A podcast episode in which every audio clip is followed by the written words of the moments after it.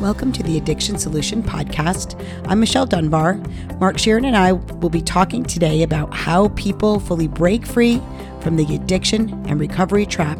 And this podcast is also going to be about how families break free from it. We, along with our colleague Steven Slate, wrote the Freedom Model for Addictions Escape the Treatment and Recovery Trap and the Freedom Model for the Family. The Freedom Model offers a completely different approach to addiction. We offer a solution that is individual centered. There are two ways to learn the Freedom Model in private one on one classes, and that is at our beautiful private St. Jude retreat or through at home Freedom Model private instruction, which we do via video conference, usually Zoom.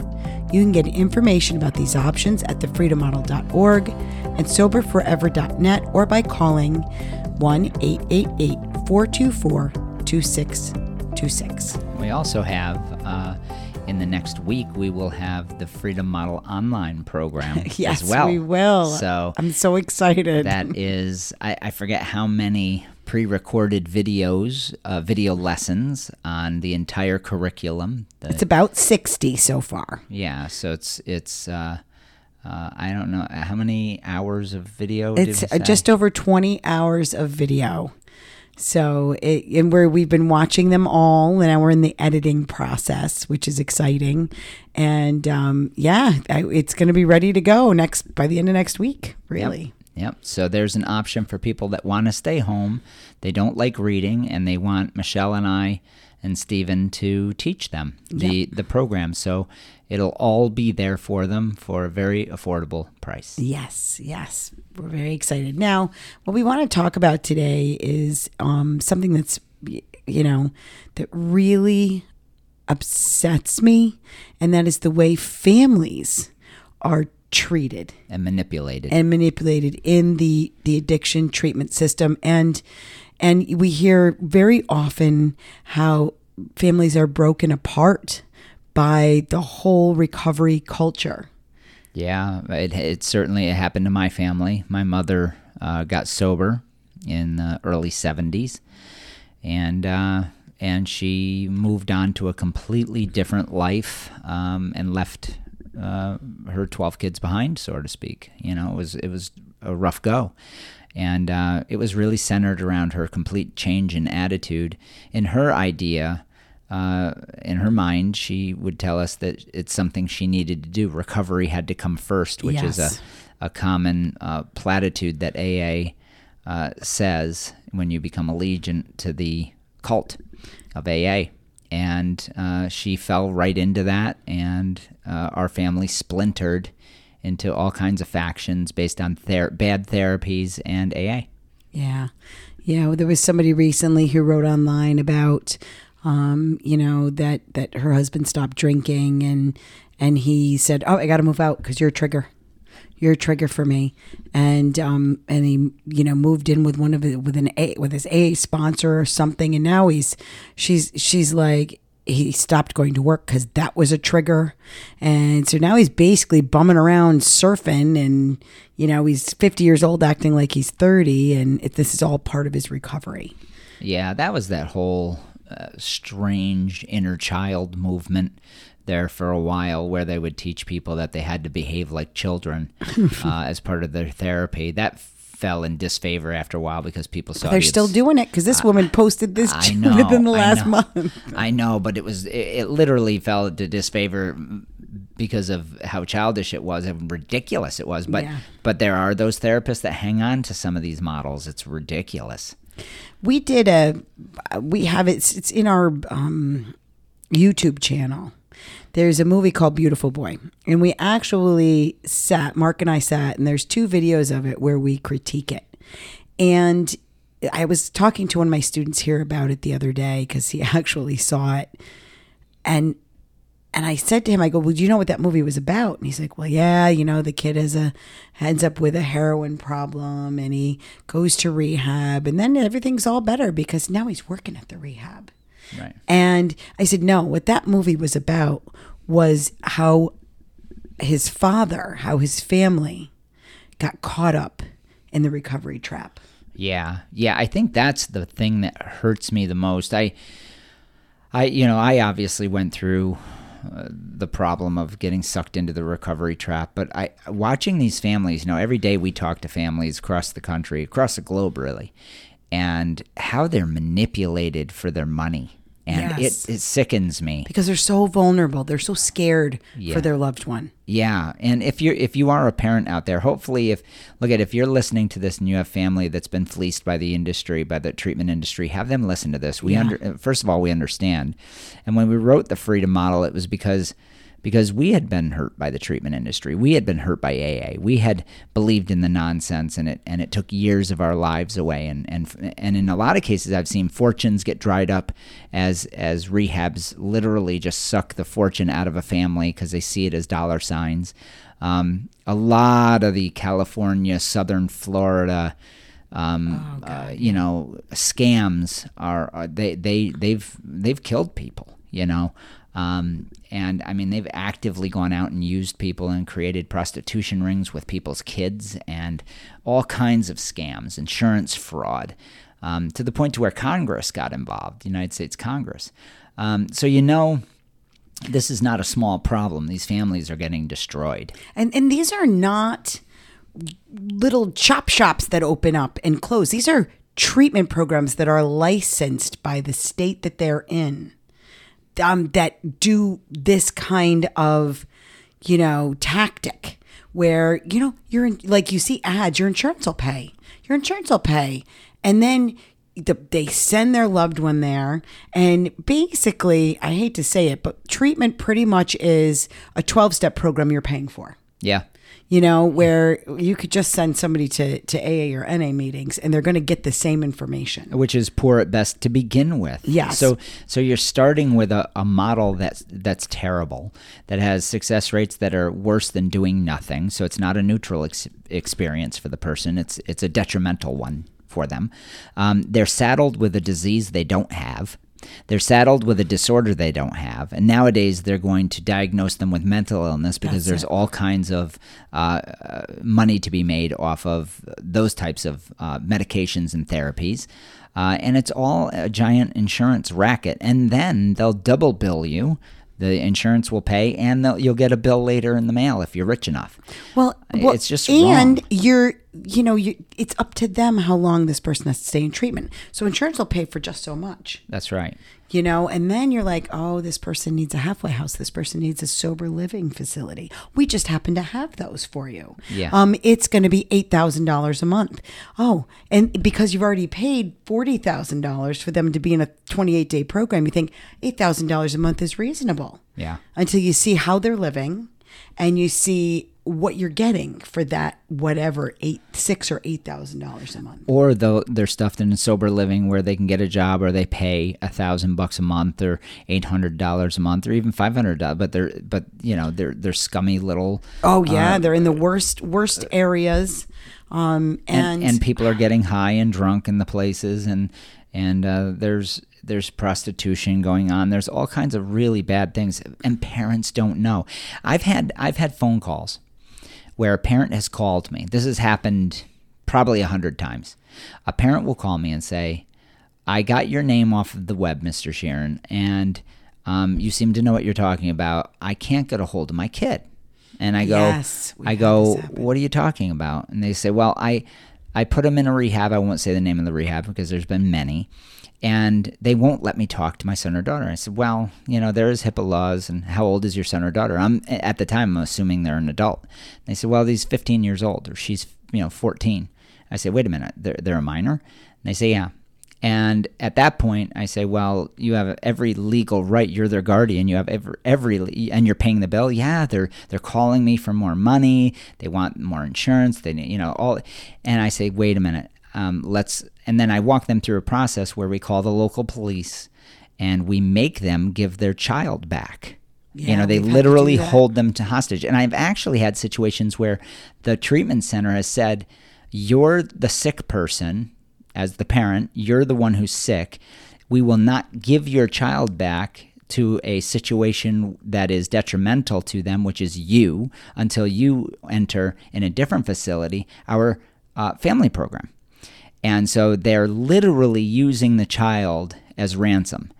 And and this doesn't just happen once in a great while, folks. This is common practice in rehabilitation today and has been for the last 30 years that I've been involved in it. It's basically kidnapping.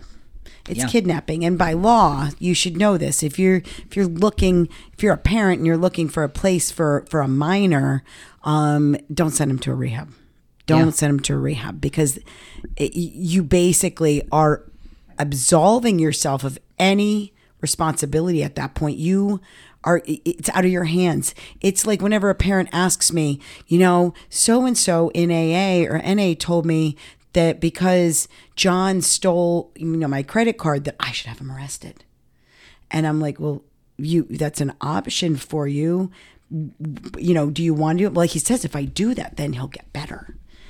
No, if you do that, then it becomes out of your hands. Anything you could do to, I mean, you can do it if you want, and I don't judge it because right. parents Some- have to some- do what they want to do. Yeah, but don't it- yeah. do it because you think it's going to make him stop using heroin.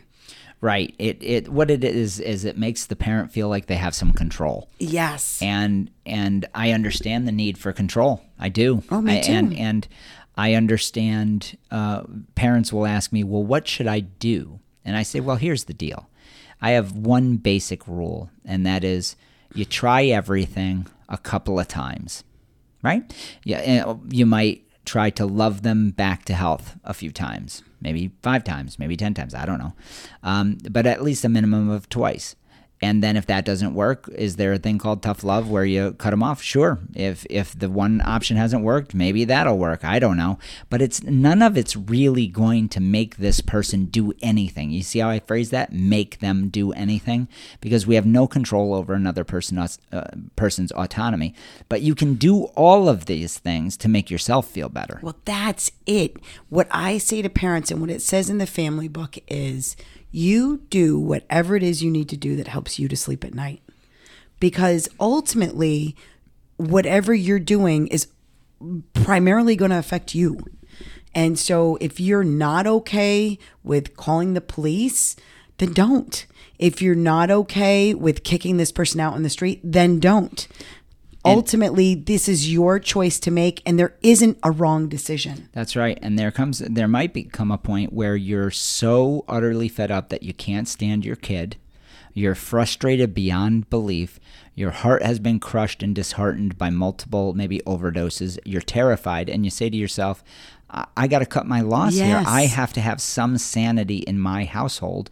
So I'm going to ask this person to leave and I'm going to cut ties. You wouldn't be the first parent to do that in the history of human living. Uh, I'm not saying that's what everybody should do. You see, what happens in treatment is these professionals will tell you that that action somehow will control the situation. It's a lie. Here's what it controls it controls you.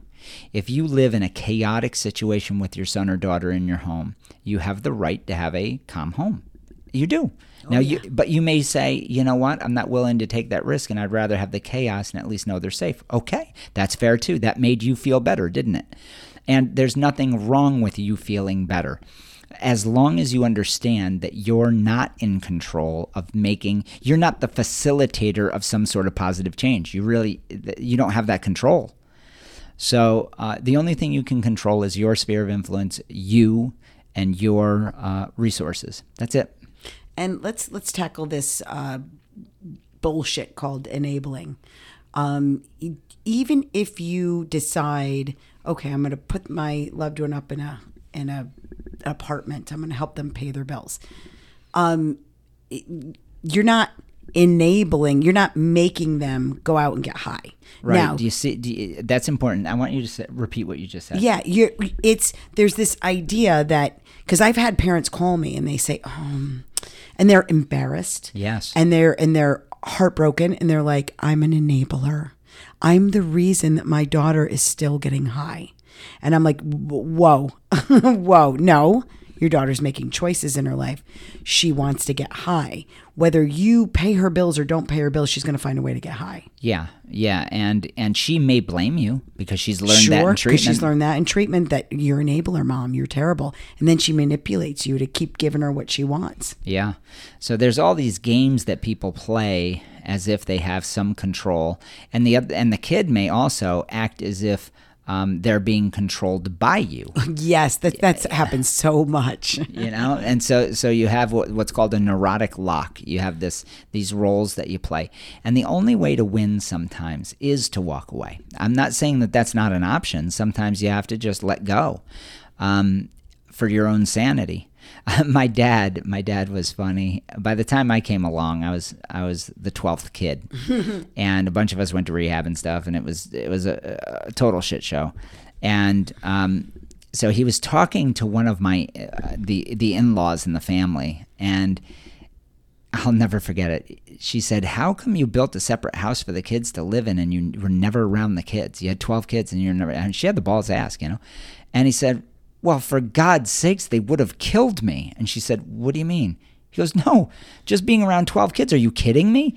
That I would have gone out of my mind being around all those kids." oh my god! and I thought about it. Now I have three kids, and I thought to myself, if I had a run of about, you know, 20 years with kids under my household, under my roof, and there were 12, I, I would have left too, you know? I would have. So, um, he it was funny because uh, in the end all, all us kids turned out really all right. And the I think some of it was his he wasn't a great dad. He really was. He was a terrible dad. But but there were certain truths that he held to and one of them was i have no control. I Yeah. have no he, he He knew that. he knew and and there was a certain freedom as a kid to understand that it all laid on my shoulders and he was totally unapologetic for that he said if you fuck up life that's on you man Yeah. you know and and he and that was just the way it was and that saved a lot of us kids you know it did in the long run Yep. And I, I can say that that my mother, my mother loved me no matter what. I mean, she was not a overly affectionate mom. She wasn't, um, you know, but she she was she kind of lackadaisical. She she let us get away with murder, you know, if we wanted to. Um, but she she let me figure things out. yeah She loved me long enough to let me figure things out. And and I, I crossed a couple lines there and I pushed her kind of to the limit. Um, but in the end, and, and I could see it because she went to Al Anon because of my dad. So she she struggled. She always felt like she was doing too much for me. And um, but I but I changed. I, she let me stay home. She let me have a safe place to live, and and I changed. yeah yeah You know, and one day I just decided I didn't want to do that anymore. So, so this is what I say to parents. I'm like, you could kick this person out and they'll they'll change. You could not kick them out and they'll change. you could kick them out and they od And they OD, or you could not kick them out and they and they OD. od in the room I, I, I mean, there there's infinite possibilities, right? So eh, it really does come down to what do you want for you? yeah you know and and don't don't feel guilty the guilt the shame of having a child or even having a spouse that's doing this stuff set it aside it isn't your fault none of it's your fault um, and just figure out how you can be happier Well, that okay. So here's the deal. So you have autonomy. You you are your own person, your own separate person with your own free will, your own positive pursuits of happiness. So that's where when you recognize that the only thing, honestly, that you can really change is yourself yes. and your actions and your resources. And it's all it, it, people say well that sounds so selfish mark. And i say well that's because human living is selfish. Yeah. it is completely totally 100% self-centered. You will never do something for others unless it benefits you now I'm gonna, so true. Now I'm going to repeat that. You will never do for others unless it benefits you. If it doesn't make you feel better to try and control your kid's life, then you won't do it. right I mean, that's just a that's just a fact of how things work. So, if you are trying to control your kid, you're living in the illusion and the delusion that you have some sort of control over that person and that makes you feel good. It's bullshit. It's not true. You know, you don't have any control over your kid, their actions, their habits, or any of it. They have to come to, grips with that. Now, that doesn't mean that you step back like my dad did and basically let your kids live like wolves. Okay? that wasn't too advantageous either. Um, but I can tell you that I was a better parent, and I did learn some things raising three successful kids, and and who went through hard times too. Um, and that was I talked with them a lot as a unified front with my wife.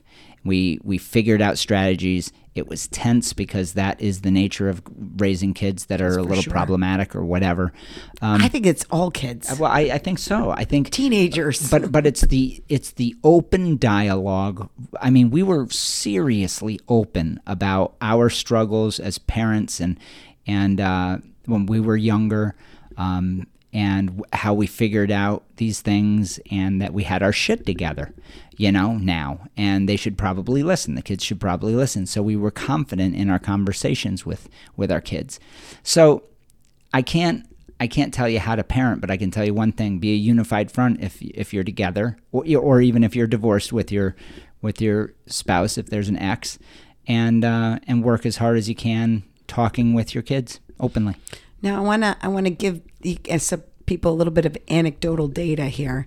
Between Mark and I, we have six children that range in age from 18 to 27, and um, and both both Mark and his wife had problems. Both me and my husband had problems, and not a single one of our kids has an addiction issue. That's true. Not a single one. And it's not that they're totally abstinent and they don't use substances. And it's not like they didn't struggle with things. right that they didn't have their own struggles, but they knew beyond the shadow of a doubt, based on how they were raised, that substances had would have no control over them. That's exactly right. We had healthy drinking norms. We showed them that you could drink and get a buzz on without it being a catastrophic mess. Uh, we eliminated the idea that there's some license to misbehave and act like a jackass when you're loaded. Yep. Um, we eliminated and we talked openly about all of these things. And uh, all, a lot of these kids went through college. They Yeah. went through the, you know, the freshman year of partying and all that sort of stuff, and they went through it with pretty much grace.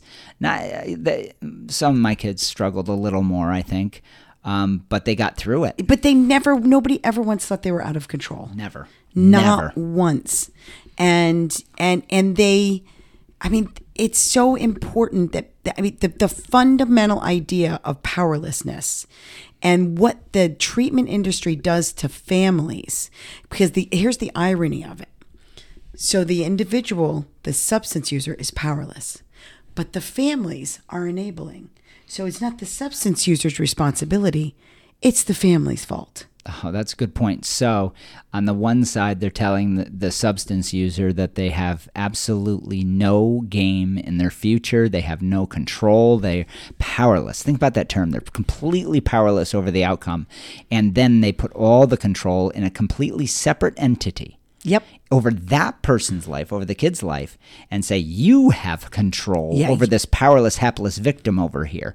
Uh, that is that is a good point. How twisted is that? Exactly. And now you add in, you add in that when people go into treatment now, they're trying to figure out where their trauma is.